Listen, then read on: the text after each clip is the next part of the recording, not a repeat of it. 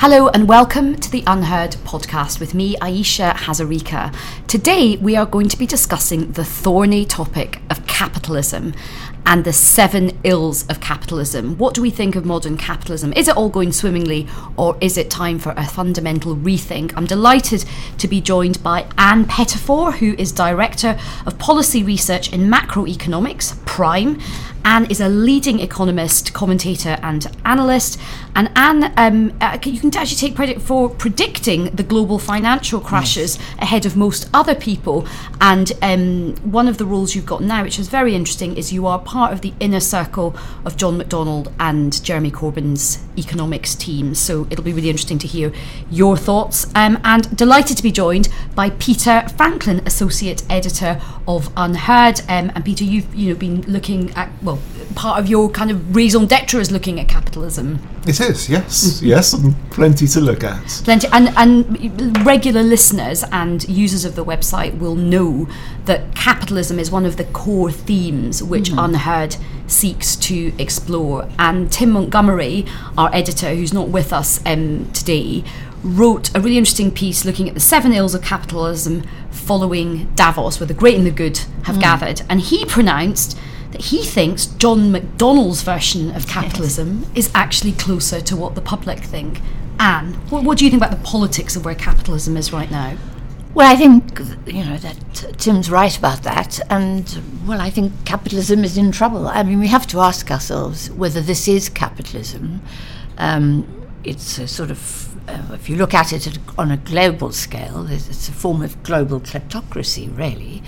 Uh, we're seeing, you know, financial elites, powerful elites, um, effectively governing uh, the global economy and uh, making decisions about, uh, for example, exchange rates, the value of exchange rates, interest rates, that sort of thing, and doing it in a way that's unaccountable. Now, we've had this form of capitalism in the past, but there's always been popular reaction to it. And my question is can capitalism in its current form, and I think it's a form of distorted capitalism. It's, de- it's definitely not free market capitalism. Yeah. Free market capitalism went out the window some time ago. Uh, and that's because of the rise of monopolies and, and oligopolies, and um, and the fact also that so much of capitalism today rests very heavily on taxpayers, depends on being able to milk the state, or to hide behind the state, or to use the state as protection against market forces. So um, so it is a very kind of, in my view, distorted form of capitalism. Um, and the question is, can it survive? Uh, global populism, the rise of populism, the rise of pu- public anger and resistance. And, and that I think is a question that should be posed to some of the great leaders of capitalism because I believe that populism poses a very severe threat.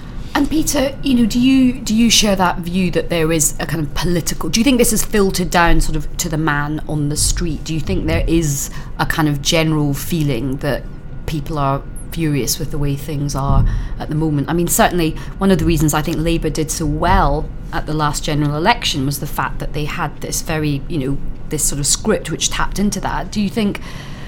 Do you think there's something in that? Well, I certainly do. Um, I think that uh, what they're agreeing with with John McDonnell is not any form of Marxism to the to the under, to, to the extent that that's understood at all these yeah. days but it is anger.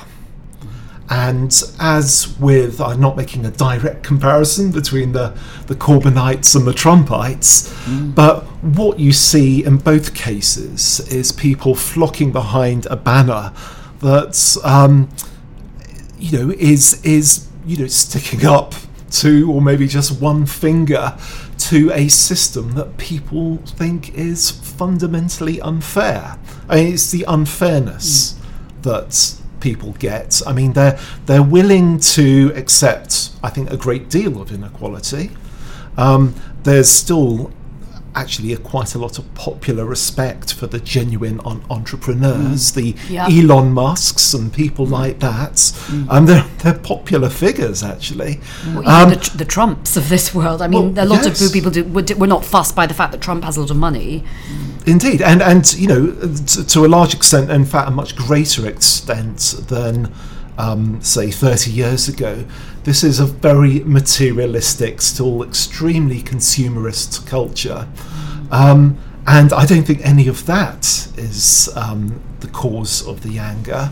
Um, perhaps it should be, but what they don't like is people fixing the system. It's the stitch up that people Yeah. hate. Yes, it's the fact that it's rigged, and it's rigged in regulatory terms, and it's rigged in the sense that, that you know, in the sense that the bankers were protected. They were protected from their own mistakes. Yeah. They were bailed out for their own mistakes, but the public uh, were made to pay the burden of the cost of the of the financial crisis through austerity and so on, and that seems grossly unfair. And that certainly came up time and time again, um, again, particularly actually during the, the, the EU referendum, Yeah. during the 2015 general election, even the Scottish referendum, actually. I mean, this, this narrative of deep anger with the bankers, the, the phrase you always hear was, they got away with it, you know, Yeah. whereas we are now paying the price. We all know that wages have stagnated in this country. You know, Yeah. there's you know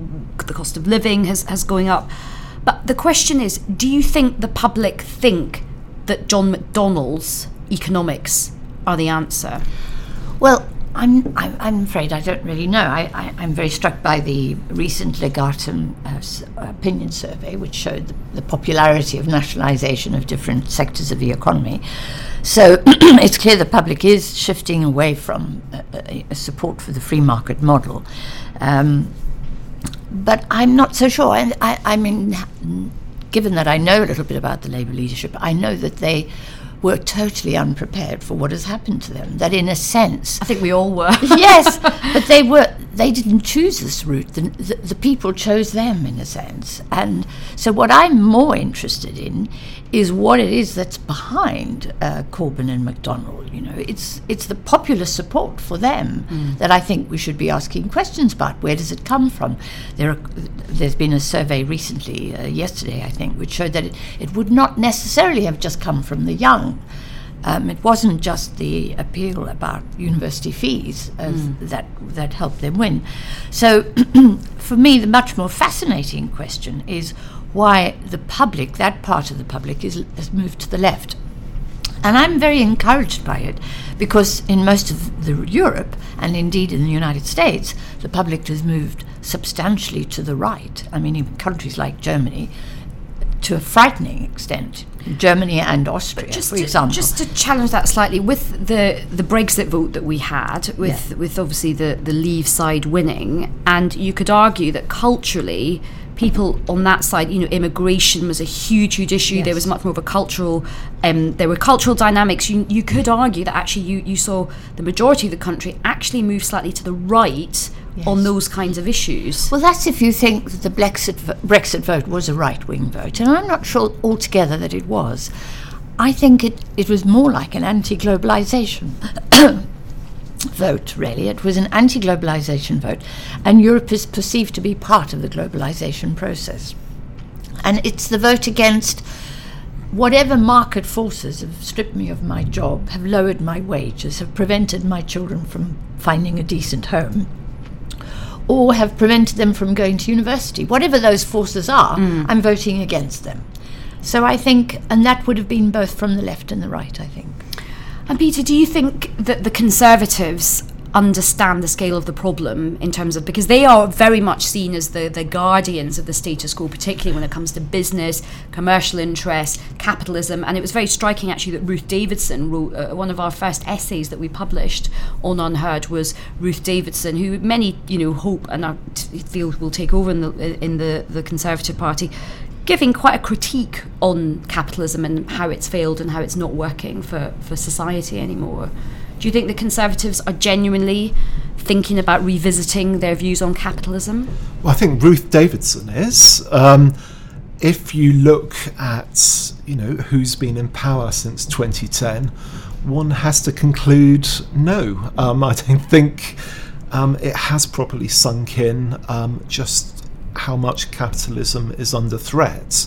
Um, if you look, for instance, at one of the pillars of, say, uh, an ownership so- so- society, which is home ownership, yeah, um, we've seen that um, you know falling quite rapidly since um, around the millennium, um, and yet from 2010 we've seen remarkably little action from first the coalition and uh, then the, the post 2015 Conservative governments um, about reversing that. Um, the um, and, I, it strikes me that it's absolutely fundamental to making the case for conservatism in the 21st century that people, you know, you can't get support, popular support for capitalism if most people don't own capital. Yeah, it's there that, is it's that absolute sort of basic. Yeah. I do think it's interesting that there are some in the Conservative Party, obviously Ruth Davidson, um, Sajid Javid has um, made some interventions on housing just over the last week or so, saying that you know Nick Boles is somebody that we've spoken Yes. to about this as well. And I do think it's funny how these arguments go in cycles. So when I worked for Ed Miliband and he suggested we maybe put pressure on developers who were just sitting on land to, to, to, to use that land instead of just sitting on it. I think it was called a sort of Stalinistic um, kind of Marxist sort of policy. But now I see the Conservatives are, are looking at it and saying, look, to the land developers, you, you, you shouldn't be sort of just sitting on this land waiting for the land to rise in value. You should be building affordable homes on them. So I think it's interesting how these ideas um, spin around. But I do think Well, I think it, I think actually I used to work in in the Department of Communities and Local Government, now the Ministry of Housing, um, and people were well aware what was going on with the developers, but there was that lack of political will, and also um, I think a lack of. I don't want to use a new agey word here, but a holistic understanding of how what we broadly call a market, but it's not just a market, it's an establishment with various people with um, uh, power over how the machinery works.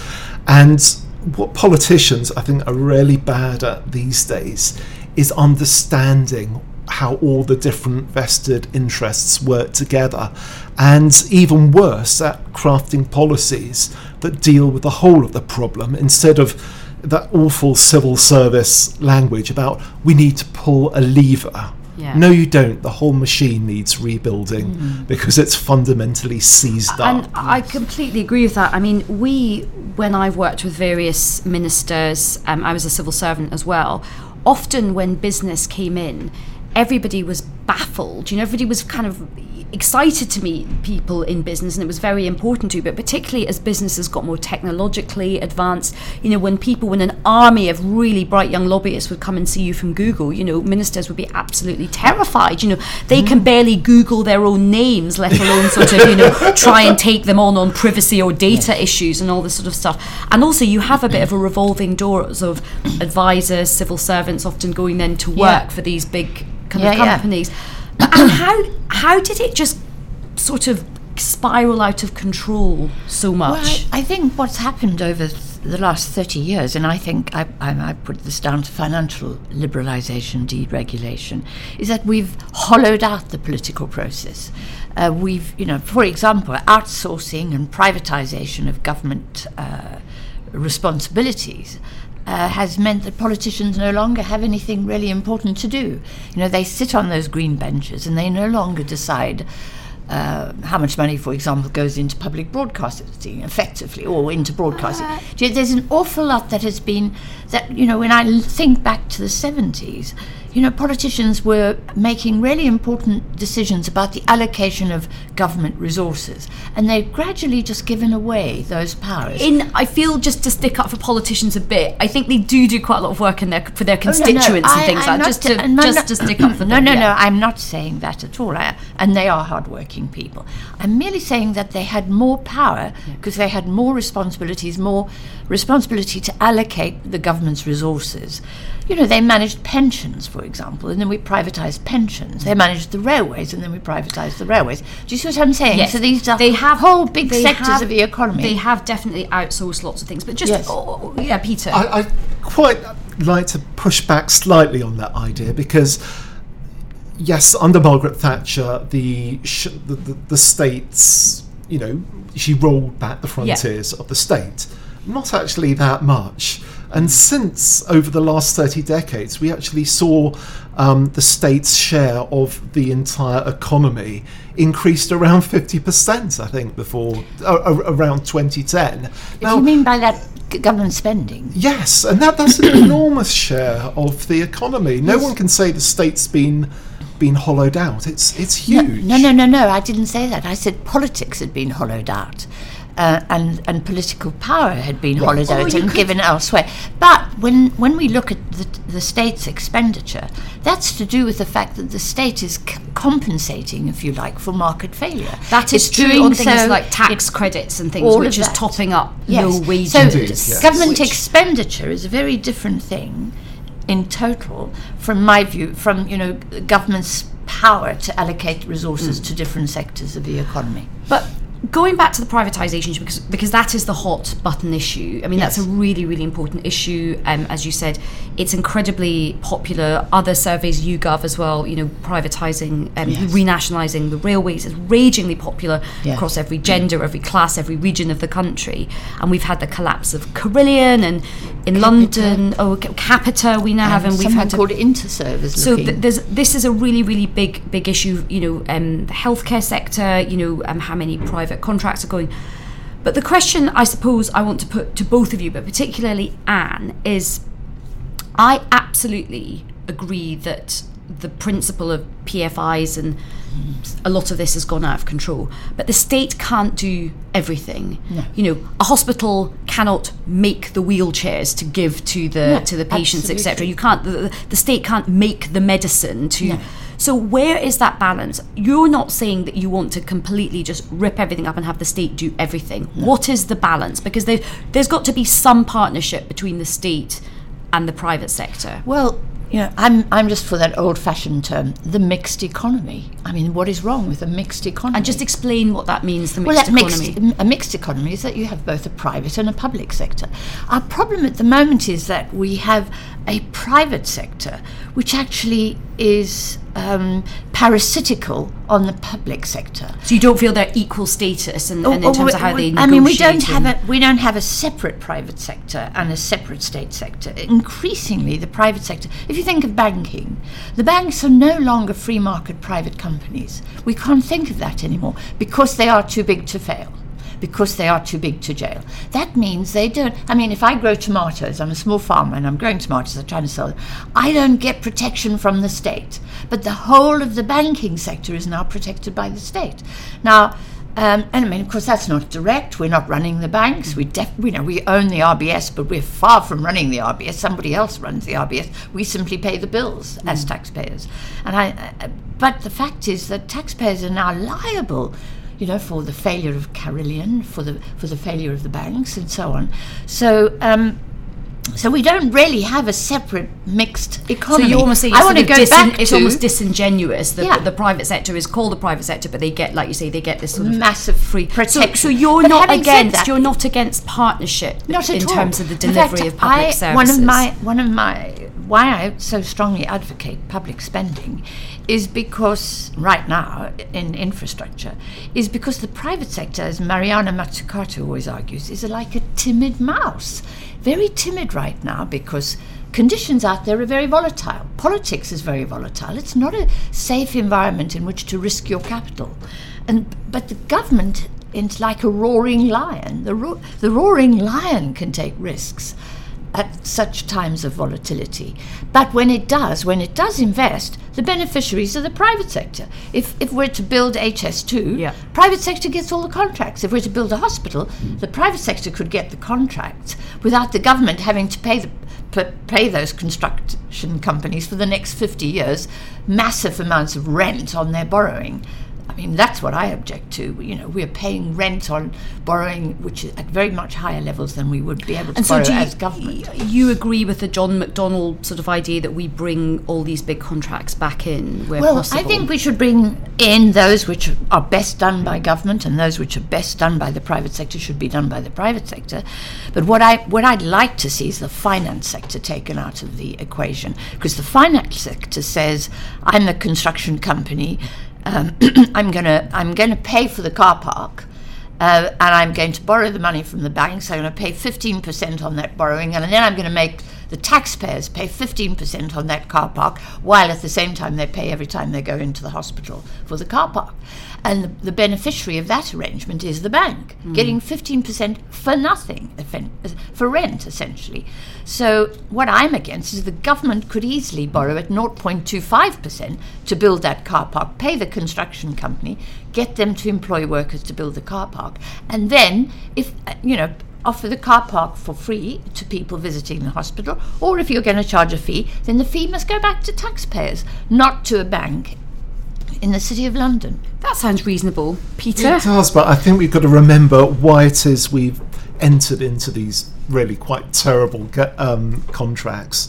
It was so that um, previous governments, especially Labour governments, it has to be said, could hide the extent to which they were in effect borrowing So this off money. the books. It's off, Off the, the books, books. and Yeah. and in doing so, um, we we were going to end up paying a lot more than if we did it honestly and Yes. on the books. And- Yes, and all- but, but Peter's quite right about that. And that has to do not with government's overspending, but with the accountants inside the Treasury. Unfortunately, there are not enough decent economists in the Treasury, but there's just too many accountants. on that point, there's two points I want to raise. Yes. First is that in terms of so all this sounds great, Ann, and I think we.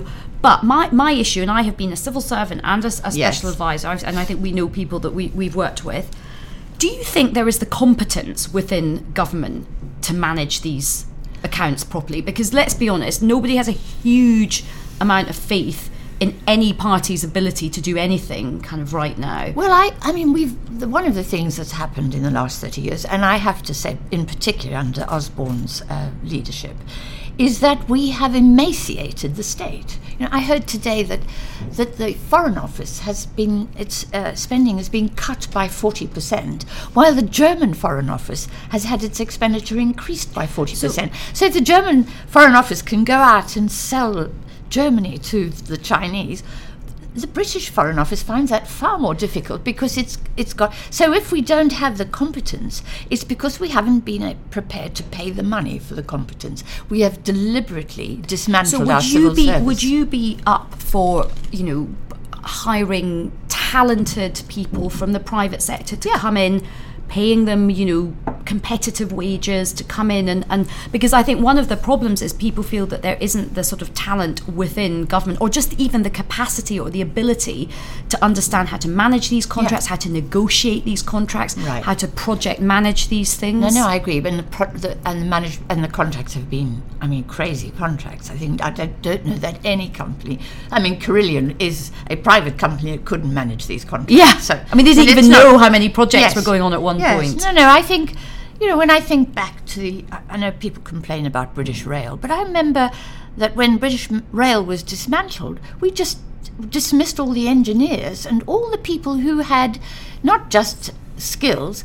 But experience and knowledge. They had and- long time knowledge of how the system worked. Peter has some experience of British Rail. well, yes, well, um, Not that he I looks old enough. unfortunately I am, and um, it was much worse than anything today. And I'd have to disagree with Ann in, in, in the idea that the state has become less competent. If you look in the post war period, just one disastrous infrastructure decision was made after another.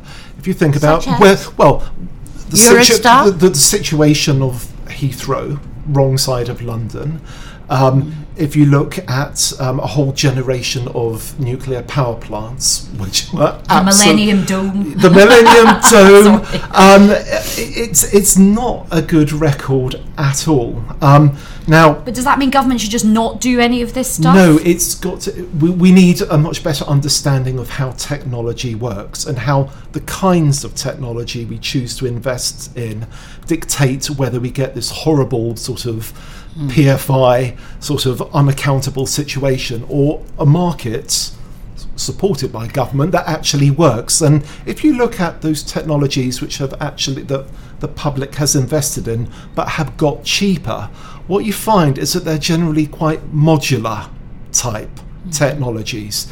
They're open to competition. So a good example of that is actually wind farms. Right, you don't. Unlike, a, say, a vast nuclear power station, hmm. you can build them bit by bit, and if your contractors don't deliver, then you, you, you hand over the contract to someone else in a diverse and competitive sector. Except that in the case of wind farms, you know, the Chinese, who heavily subsidise their sector, have now wiped out our sector altogether. So, we're, so we're back to the story that this isn't just a British issue. This is a globalised it's, issue. It's, it's a global issue.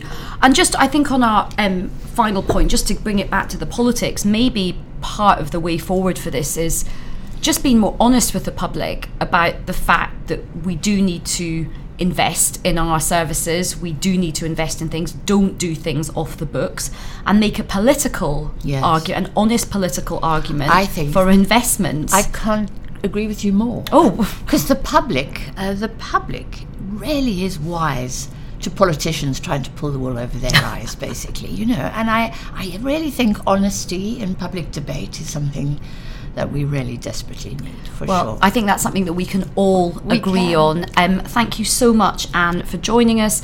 Thank you um, to Peter. You can read, Ann has um, written an essay for us on the UnHerd website, and there's some fantastic content on our series about capitalism, including an excellent piece by Liam Halligan as well, um, as well as our editor, Tim Montgomerie. Thank you very much for listening to the UnHerd podcast. We'll see you next week.